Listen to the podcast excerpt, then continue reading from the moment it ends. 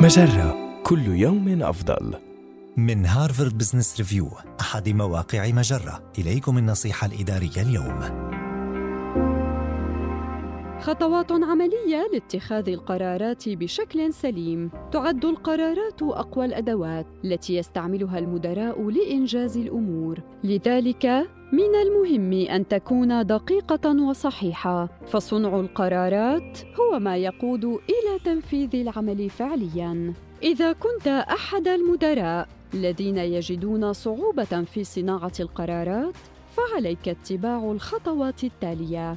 دون خمسة من أهداف الشركة أو أولوياتها الموجودة مسبقاً التي يمكن أن تتأثر بالقرار.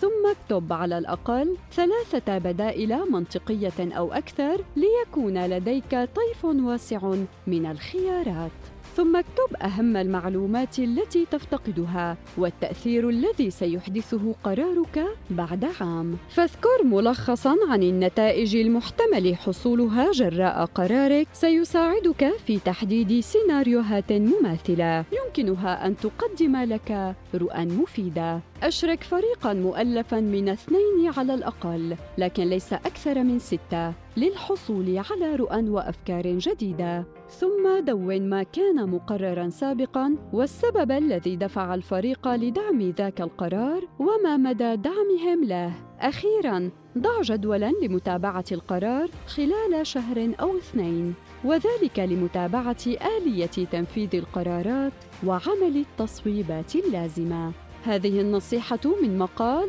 هل إنشاء قائمة مراجعة تساعدك على اتخاذ قرارات أسرع وأفضل؟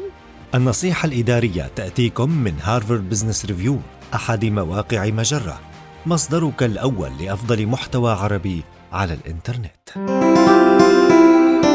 مجرة كل يوم أفضل.